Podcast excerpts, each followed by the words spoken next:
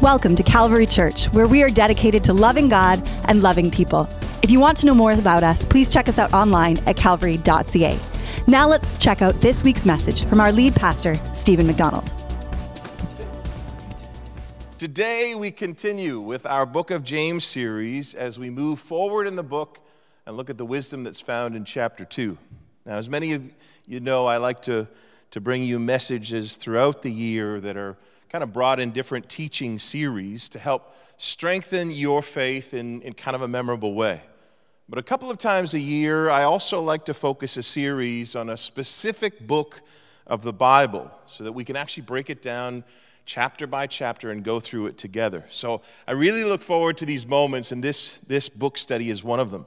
So instead of a message with supporting scripture and teaching points, the actual book is the message itself. Now, James is probably the most practical book in the Bible. And what I love about this book is that it explains everyday issues ranging from perseverance under trial to things that we touched on last week, right through to faith and works, temptation, taming the tongue, which is very tricky. And it gives us a better understanding of things like eternity, of wealth, and the balance between works and grace. Such a great book, and I love getting into it because I love the practical teaching of Scripture.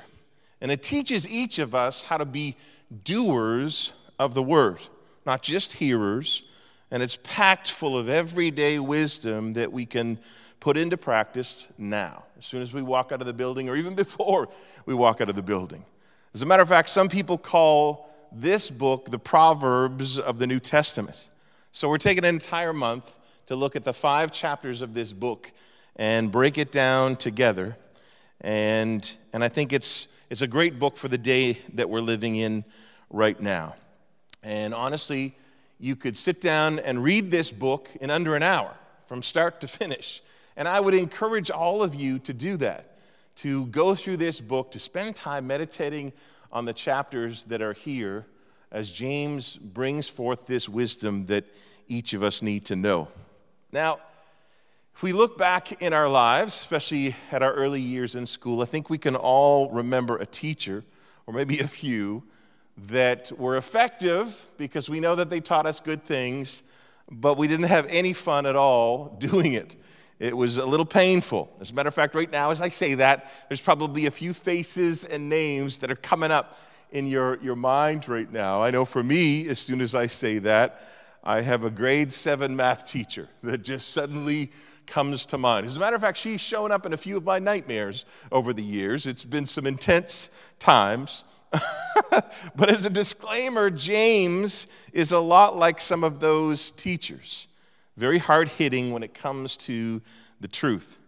Now, as many of you know, Jesus was conceived by the Holy Spirit and born of the Virgin Mary, not a common thing, certainly.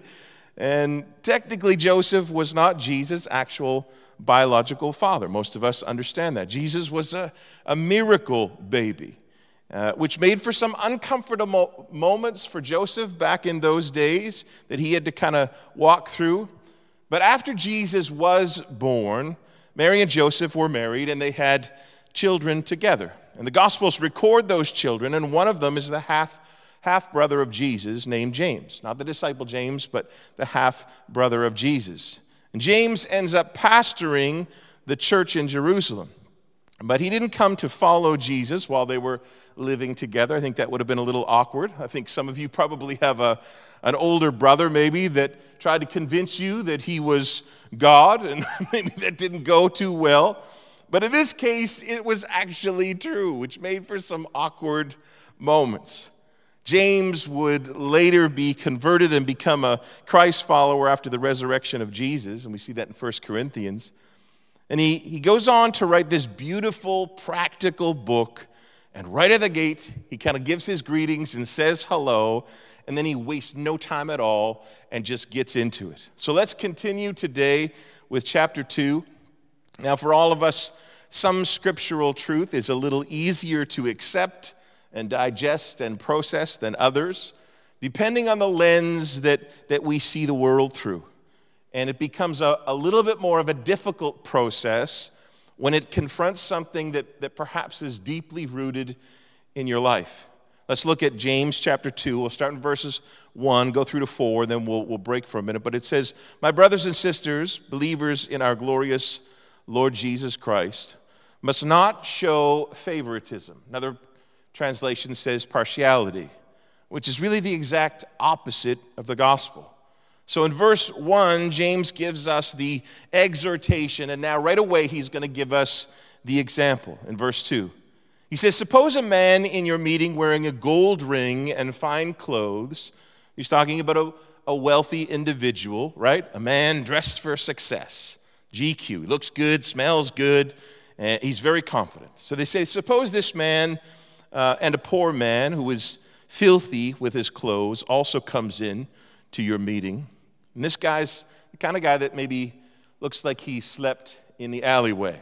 Maybe he looks bad. Maybe he smells bad. Maybe he feels bad and he's timid and shy and doesn't want to talk to anybody. But verse 3 says, "If you show special attention to the man wearing fine clothes and say, 'Oh, here's a good seat for you, right over here. Come right down to the front.' But then you say to the poor man, 'You stand right where you're at. Maybe you could sit on the floor at my feet.' Have you not discriminated?" There's a hot word in the media today, discrimination. "Have you not discriminated among yourselves and become judges with evil thoughts?" Now, I want to be careful, again, for you not to kind of disengage at this point by thinking that James is talking about somebody that's not you, right? You might say, "Well, I don't have a problem with the poor. As a matter of fact, I serve on our outreach team and serve soup and sandwiches to our street friends a couple of times a month." But this text is not just addressing the relationship between the rich and the poor, but rather James is using it as an example of how we treat people that are different from us. So let's look at it a little bit differently. What if the scripture said something like, "Suppose someone who looks and sounds just like you comes into your meeting, and then someone else with different politics than you, or different beliefs, or someone from another country maybe that you're afraid of. What if that person also comes in? And if you show special attention to the person who looks and sounds just like you, and you say, 'Hey, here's a great seat over here. Come and sit with me.'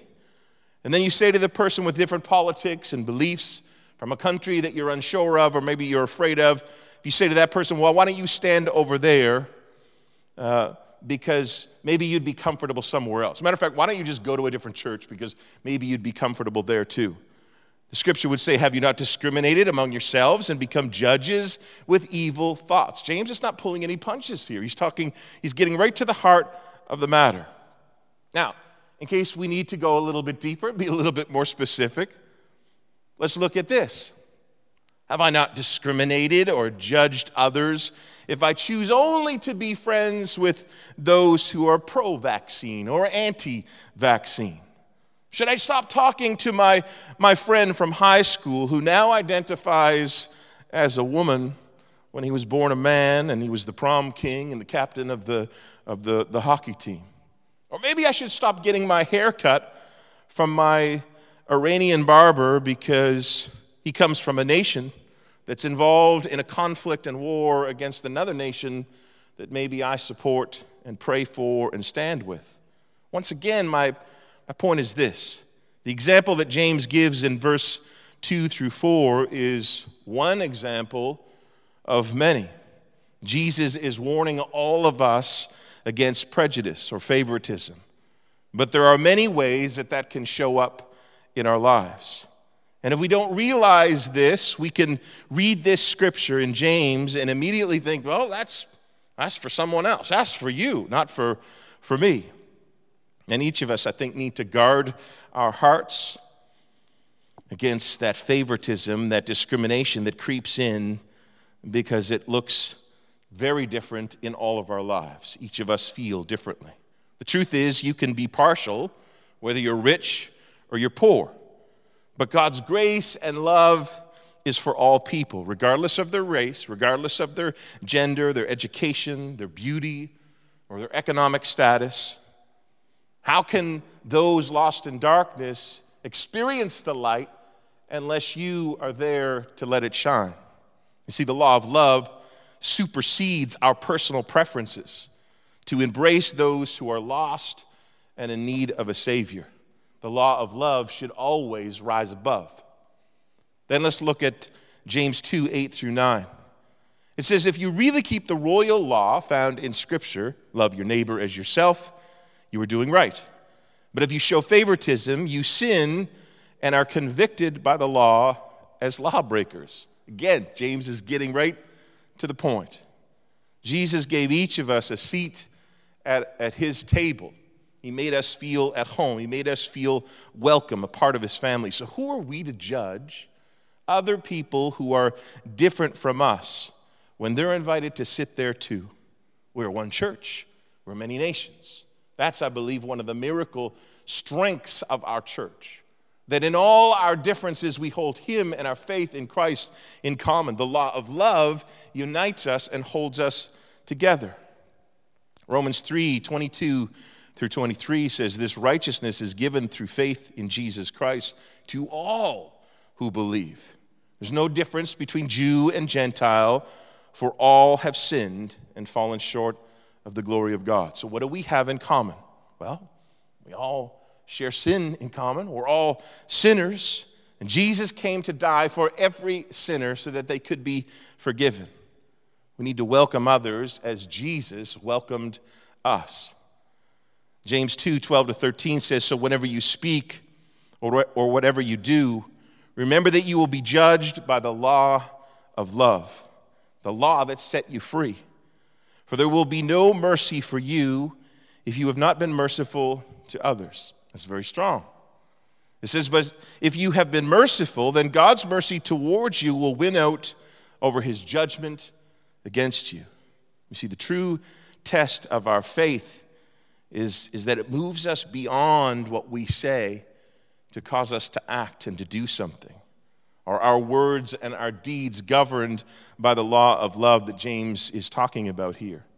In Ephesians 2, 8 through 9, Paul tells us that we're saved by faith alone. So this can be a little bit confusing, because then along comes James and he says it's not just faith, but it's faith and works. So who's right? They seem to be contradicting one another. Well, both are actually right. Don't confuse how Paul talks about works and James talks about works. They're coming from a different context. Paul was fighting the problem of legalism, those who thought that they could earn God's favor through the things that they did. The more I do, the more holy I am. But it's different here. James is not fighting legalism. He's actually fighting laziness. Those that say it doesn't matter what you do as long as you believe.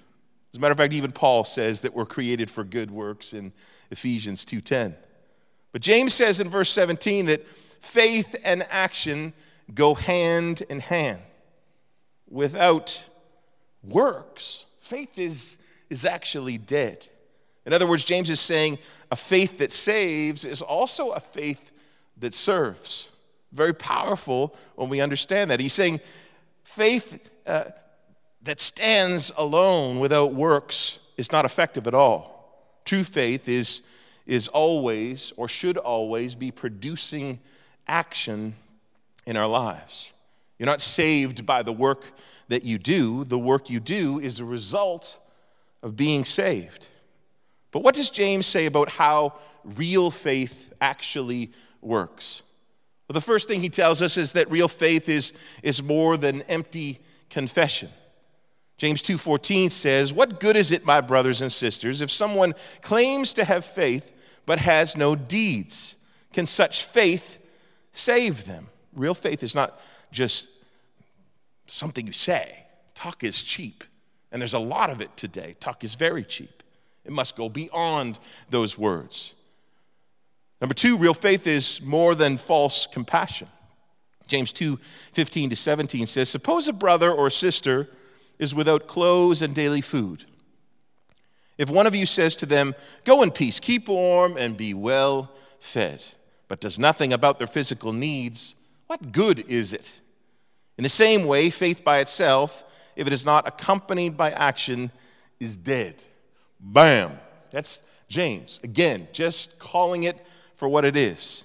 He's saying real faith is more than just a feeling. It's always, it's more than that, just that empty feeling of I've just said some words and it falls flat. There's no commitment that goes with it. Real faith is much more. Real faith causes change. Real faith involves you. Be like me seeing you at church today and walking out to the parking lot, and as you get to your car and you open your car, you end up slamming the door on your fingers, and you're standing there in agony with blood kind of dripping down onto the pavement, and I walk up and say, wow, see, I really feel bad for you right now. Is that helpful to you? I don't think in that moment it is.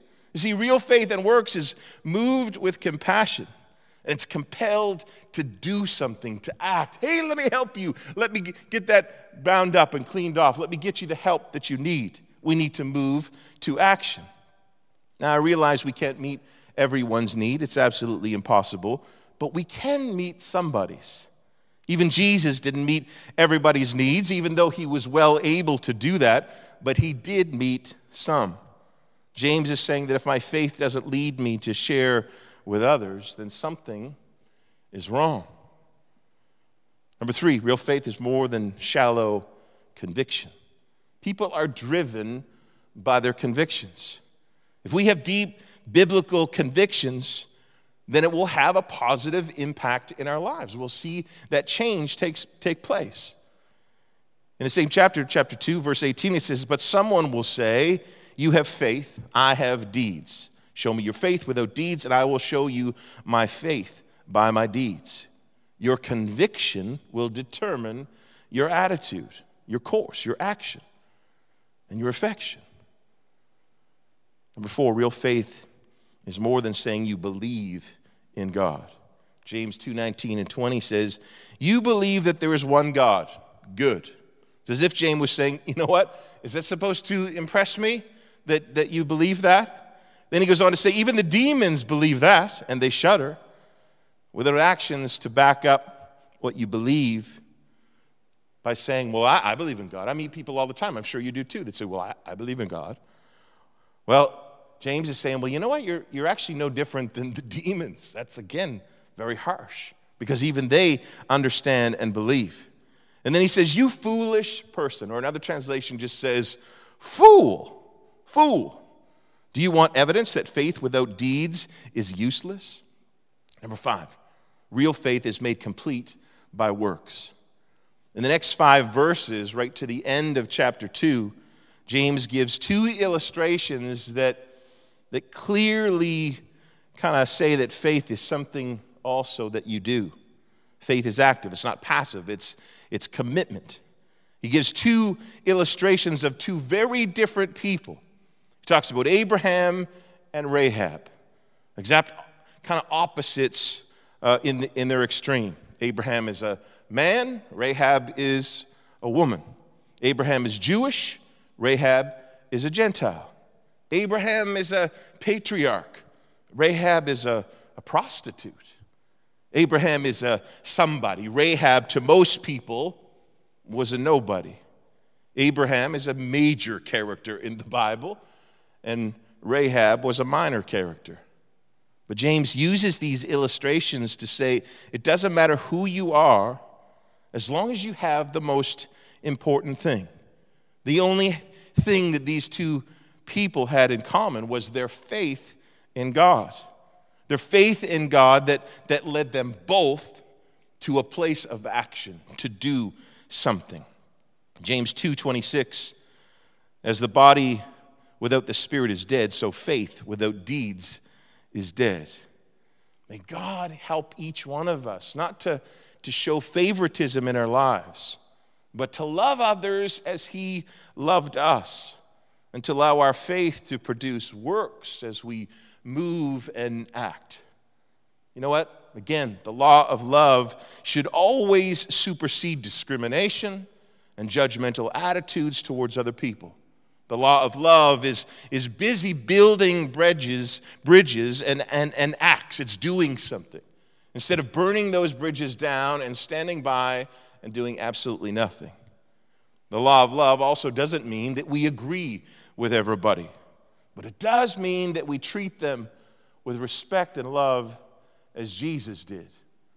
Because within that relational moment is an opportunity to let our lives shine and to see the potential for a life to be forever changed for eternity. God wants to use you when your life is governed by the law of love. These are wonderful, practical examples of the kind of wisdom that James is trying to convey. So let's stop there for this week, and next week we're going to pick it up with chapters 3 and 4. But let's pray today before we close. Father, we thank you today for the law of love. I thank you for the love that you demonstrated to each one of us that we need to walk in. Help us not to be judgmental, not to live a life of discrimination, but to act as you did, to allow our faith to move past the place of just an outward appearance of holiness to a place where our compassion moves us forward. It compels us to take action and to love those around us. We thank you today for your word, for how practical and powerful it is within us, for these words that James gives us that we're growing and living by. In Jesus' mighty name we pray. Amen. God's best, Calvary.